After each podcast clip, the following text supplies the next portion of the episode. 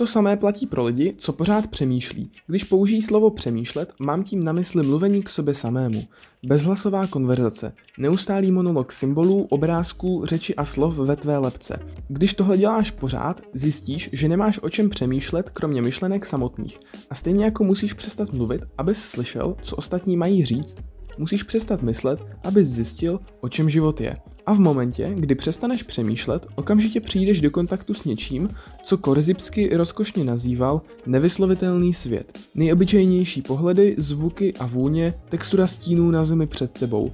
Všechny tyhle věci bez toho, aniž bys je pojmenovával a říkal, tohle je stín, tohle je červená, tohle je hnědá, tohle je něčí noha. Když přestaneš pojmenovávat věci, začneš vidět.